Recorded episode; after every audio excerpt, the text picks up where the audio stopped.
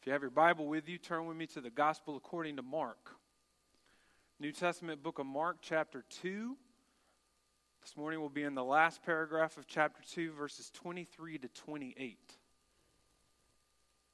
Mark chapter 2, verses 23 to 28. If you're a guest with us, we're working our way through the book of Mark, where Mark shows us Jesus as God's King and shows us what it looks like to follow Jesus as our King. And we're in a series of arguments that Jesus has with the religious of the day about what it looks like to follow God as King.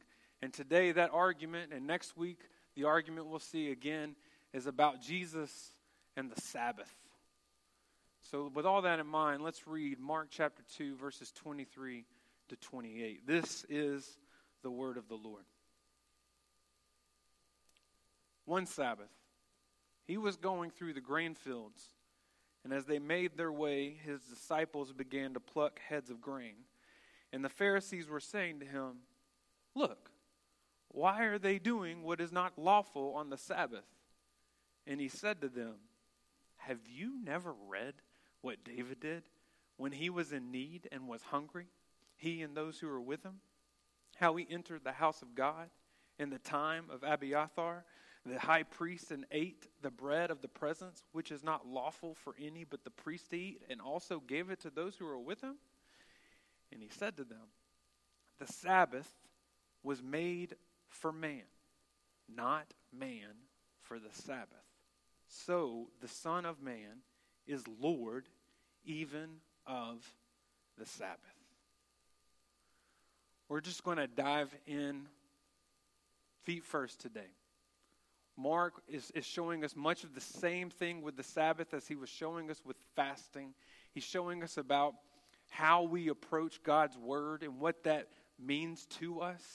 What Mark is showing us, brothers and sisters, today is this the gospel changes our duties to God into opportunities of delight in God both with fasting and with the Sabbath, what Mark is trying to show us is that the, the, the way we approach God's word is not out of duty and obligation, it's not out of performance, it's out of joy.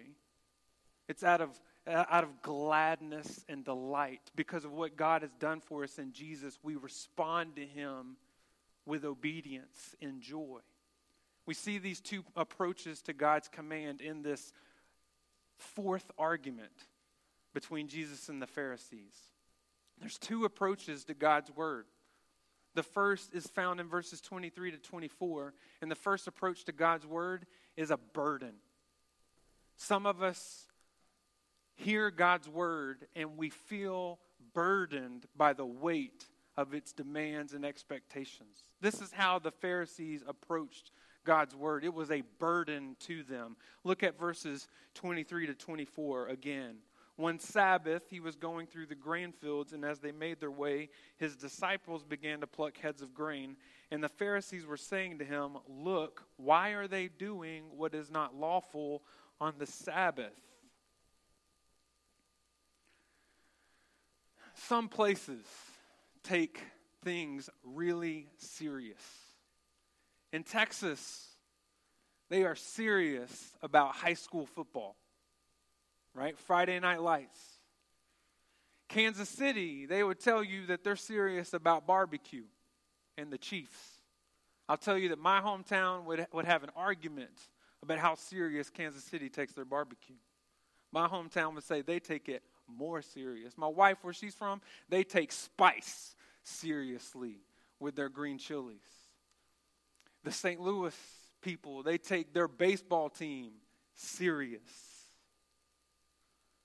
But the Jews in Jesus' day, if they took anything serious, it was the Sabbath. The Sabbath is the seventh day, the holy day of rest. Yes, it was established by God at creation, but it was specifically given to the people of Israel when God saved them out of Egypt. In Exodus chapter 31, verse 14, Moses tells the people God's word, and he says, You shall keep the Sabbath because it is holy for you. Everyone who profanes it shall be put to death. Whoever does any work on it, that soul shall be cut off from among his people. So the, the law of the Sabbath, friends, was a matter of life and death. It was a, a capital offense. But it was not only that, it had become a matter of national pride. Real patriots keep the Sabbath in Israel. But here's the question that this command leaves open. And it's the question that the patriots wrestled with What is work? What does God mean we should not work? How much can I do before I cross the line? How far is too far? Now, if you read through the Old Testament, what you will find is there is no list. God does not define it.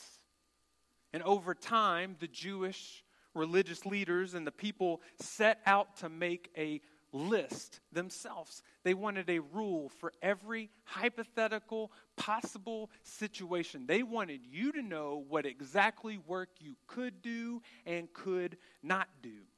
Like fasting, we saw, they went above and beyond Scripture to prove how righteous they were. John MacArthur tells us that they had laws about honey and milk and spitting and writing and getting dirt off your clothes. Scribes could not carry their pens, students could not carry their books. No insects could be killed, no candles could be lit, nothing bought or sold, no bathing was allowed, no furniture could be moved, anything that might be conceived of as work was forbidden. Now, you take that approach, that burden, and you look at this confrontation, and there's a few potential problems between Jesus and the Pharisees. The Jewish people were not allowed to take more than 1,999 steps on the Sabbath. So, just the trip to the fields is probably a, a problem. But reaping grain was definitely seen as working at a time of harvest. And look, it's one thing to not fast. Okay, you want to be the new guy in town and not act very serious about God? We'll give you that. That's fine. You be you, whatever. But the one thing you need to do is take this national obligation, this national duty to keep the Sabbath. This is about Israel here. What are you doing? And so the Pharisees try to put Jesus under their man made burden. And in verse 24, they say, Look, why are your disciples doing what is not lawful on the Sabbath? I need to be clear. I'm not going to go very detailed into this, but I need to be clear. Friends, listen. Sunday is not the Sabbath. Okay? This is the, not the seventh day. This is not the Sabbath. This is what the apostles in the New Testament called the Lord's Day. So there's a little bit of a difference between what's happening to Jesus and the disciples and what we deal with. But think how much the Pharisees sound like the church. Think how much they sound like the American church has sounded for years. The Bible says you shouldn't work on the Sabbath, you should keep it holy. So, what is work? Can I mow my yard on Sunday? Can I cook? If I, if I go out to eat, I'm not working, but is it okay if I make someone else work? Bible doesn't say any of these things, but we want to set out and make a list. We want to know. And we don't stop at the Sabbath. The Bible says flee immorality, but we want to know how far is too far. What can I do with my significant other before I get married, before I cross the line? What kind of relationship's okay? What kind of speech with another person not in my marriage is okay? How far can I go? What's immorality? What can I watch? How far is too far? What things can I see before it's a problem? What kind of jokes can I say? The Bible says, let no corrupting talk come out of your mouth, but which words are okay? Is, is Is this word fine? Is it okay if I'm really upset in, in righteous anger? Can I say it then? What if I'm with mature people? What, what can I say? The Bible says all foods are clean. The Bible says do not get drunk with wine, but what am I allowed to do? Tell me a rule. Tell me what I can't eat. Tell me what I can't drink. Give me a list. When the Bible leaves things open ended, why do we feel like the church needs to write the rule book for God? And if you don't think this is relevant, brothers and sisters, if you think this is just old church and, we've moved past this, we've re- recognized our freedom, then, then, brothers and sisters, go read our church covenant. Like the Pharisees, we think our ability to follow the rules sets us apart. But Colossians chapter 2 verse 23 Paul says, "These indeed have an appearance of wisdom in promoting self-made religion and asceticism and severity to the body, but they are of no value in stopping the indulgence of the flesh." Paul says they don't work. They're not effective. This approach not only fails in making us holy, it hurts our neighbor. It hurts our, our, our, our, neighbors who, who maybe want to come to us and know how to follow God. In fact, we're even, listen, we're even lying to our neighbors when we, when we make these covenants and say, this is what makes you a Christian. This is what makes you an acceptable member of the body of Christ if you follow these rules. We're lying. Luke 11, verse 46, Jesus said, Woe to you, lawyers, also, for you load people with burdens hard to bear, and you yourselves do not touch the burdens with one of your fingers. How do you become a member of the family of God, brothers and sisters? Let's go back to the basic fundamental question How do you belong to Jesus? The good news of the gospel is that while we were sinners, God sent his son Jesus to do all the work for us so that he could bring us to God. And the one who made heaven and earth and the one who rested on the seventh day died on the cross and rose again for us. And now he sits at the right hand of God. And the reason he is sitting, the reason he is resting, is because the work is finished. That's why the writer of Hebrews in chapter 4 says, We who believe enter that rest. Verse 10 For whoever has entered God's rest has also rested from his works as God did from his. Friends, let me share with you the gospel. You do not work to get to God.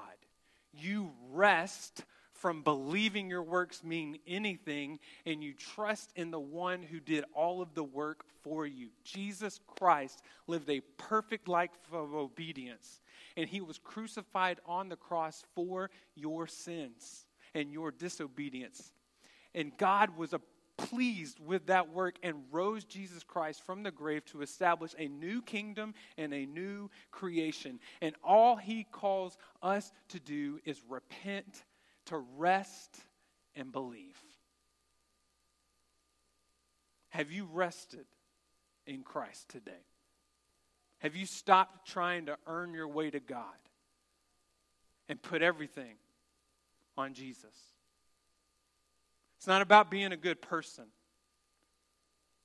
It's not about being a good Christian. It's about resting in Jesus. Believe in him, and you will be saved. But, brothers and sisters, when you belong to Jesus, like many of us, your position to God's laws and expectations changes. God's commands are no longer our duty to perform, they're opportunities to show God's power. They, became, they become a chance for you to demonstrate what God's already done in you. And so the Sabbath is not a list of rules to obey once a week. New Testament Christian, the Sabbath for you is a state of rest you already possess. Did you hear that? The Sabbath today is not a day on the calendar. For the New Testament Christian, the Sabbath is a position of your heart. It's a rest that you own. Jesus is our Sabbath. Jesus is our life. Jesus is our rest. Jesus brings a new approach to God's word, to God's law. New wine cannot be mixed with the old. And with Jesus, the Sabbath and God's commands are not a burden anymore. Brothers and sisters, today, the way we approach God through Jesus, the Sabbath and God's commands are blessing. They're blessing. Look at verses 25 to 28. And Jesus said to them, Remember, these are the teachers of the law, right? Have you never read what David did when he was in need and was hungry? He and those who were with him how he entered the house of God in the time of Abiathar, the high priest, and ate the bread of the presence, which is not lawful for any but the priest to eat, and also gave it to those who were with him. And he said to them, The Sabbath was made for man, not man for the Sabbath. So the Son of Man is Lord even of the Sabbath. When the Pharisees try to trap Jesus in the fields and they confront him, Jesus doesn't play their game. He doesn't argue about their man made tradition.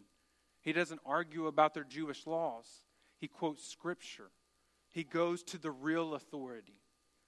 And he, he talks about David, and it's not so much about what happened. We're not even going into the details there. That's not the point. The point is who did it. Who does he refer to? He, he's, he's talking to these the lawyers, these, these men who teach God's word for a living, he's like, look at your hero. Look at the person you would put on the highest pedestal. Look at his life. David had a legit need and he broke one of God's laws. He didn't break a man made tradition, he broke an actual law from Moses to find food. Now, what would you say about David? Because 1 Kings 15, verse 5, your word says David did what was right in the eyes of the Lord and did not turn aside from anything that he commanded him all the days of his life, except in the matter of Uriah and the Hittite. So, Pharisees, what do you say now? If, if David can do this, why are you coming to me? And he makes two claims here. The first one's about himself. Not only is he worth comparing to David, he's greater. Verse 28 So the Son of Man is Lord even of the Sabbath. He's saying, the Son of Man, the one that Daniel talks about in Daniel chapter 7, the one with authority over all nations. He is Lord. I am Lord. I am the master over your holy day. I rule over what you think is most important. I am on top of your Saturday. I am the Lord of the Sabbath. How are you going to try to box me in with your tradition? But beyond this, this comment about himself, he shows us something, brothers and sisters, about the Sabbath. It was intended to be a blessing. Look at verse 27. The Sabbath was made for man, not man for the Sabbath. While we're free from the burden of the law, listen, God created this gift for our benefit. He wanted to bless us. Now, think about what this says about God. Our Heavenly Father wants us to rest. Our Heavenly Father, who knows what's good for us, wants us to have a rhythm of renewal, wants us to regularly pause and slow down. Isaiah chapter 58, verses 13 and 14. Listen to how God talks about this. If you turn back your foot from the Sabbath, from doing your pleasure on my holy day, and call the Sabbath a delight, and the holy day of the Lord honorable, if you honor it, not going your own ways, or seeking your own pleasure, or talking idly, then you shall take delight in the Lord. Now, does that sound more positive or negative? Does Isaiah's words, do they sound more like a burden or a blessing? Friends, God designed this rhythm to serve you and me, not to master us, not to stand over us. God still wants rest for you. In your busyness, in your hectic schedule, in your nonstop pace and nonstop activity, your Father wants you to slow down. If you're thinking right now, okay, I got that. Now tell me what to do on my Sunday. Tell me what, I, what I'm allowed to do on my Sabbath. Tell me what I'm not supposed to do. You're asking the wrong question. Instead, this is how you should think The Lord of the Sabbath saved me. He rescued me from having to work and earn life with Him. So, in my busyness, what good gift from God am I missing? Because I won't slow down. If I hit pause and Sabbath, what joys could God bring to me? That's the New Testament way to think about this. That's the blessing. What am I missing from my Father? Friends, uh, the words that some of us need to hear is not stop making rules about the Sabbath. Some, some of us, what we need to hear is God wants you to rest. He's given you the gift of rest. Take advantage of it. The Sabbath is like a tithe. God gave us seven days. And we, we can have faith that if we work for six, that God can do more with those six than we could do with all seven. And some of us just need to slow down. Some of us need to start saying no to some things. Not because this is what makes us right with God, but because God has saved you and you don't have, have to work anymore.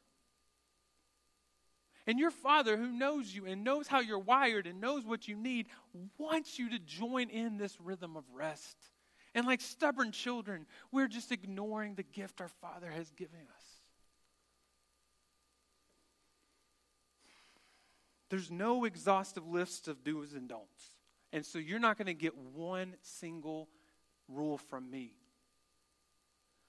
But if you really, really, really, really, really want a place to start on how to Sabbath well and what that means for the New Testament believer, then you need to start with the greatest commandment. Mark chapter 12, verse 29 to 30, Jesus said, The most important is, Hear, O Israel, the Lord our God, the Lord is one.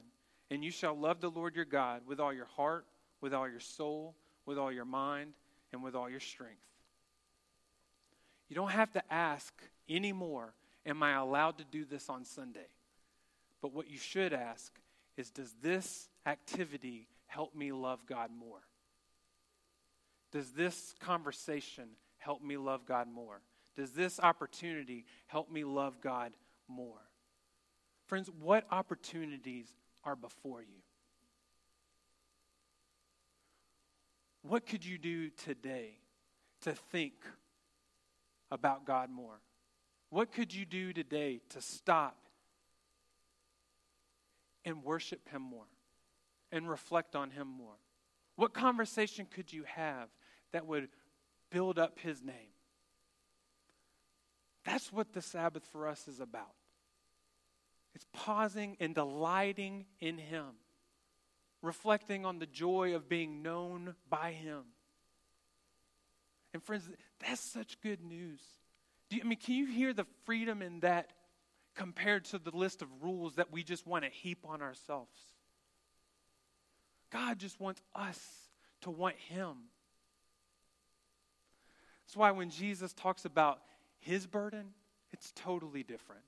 Matthew 11, verse 28 to 30, he says, Come to me, all who labor and are heavy laden, and I will give you rest. Take my yoke upon you and learn from me, for I am gentle and lowly in heart, and you will find rest for your souls. For my yoke is easy, and my burden is light. What is the chief end of man? One of the oldest works of the church gives the answer. The chief end of man is to enjoy God and glorify Him forever. That's Sabbath. It's enjoying the Lord.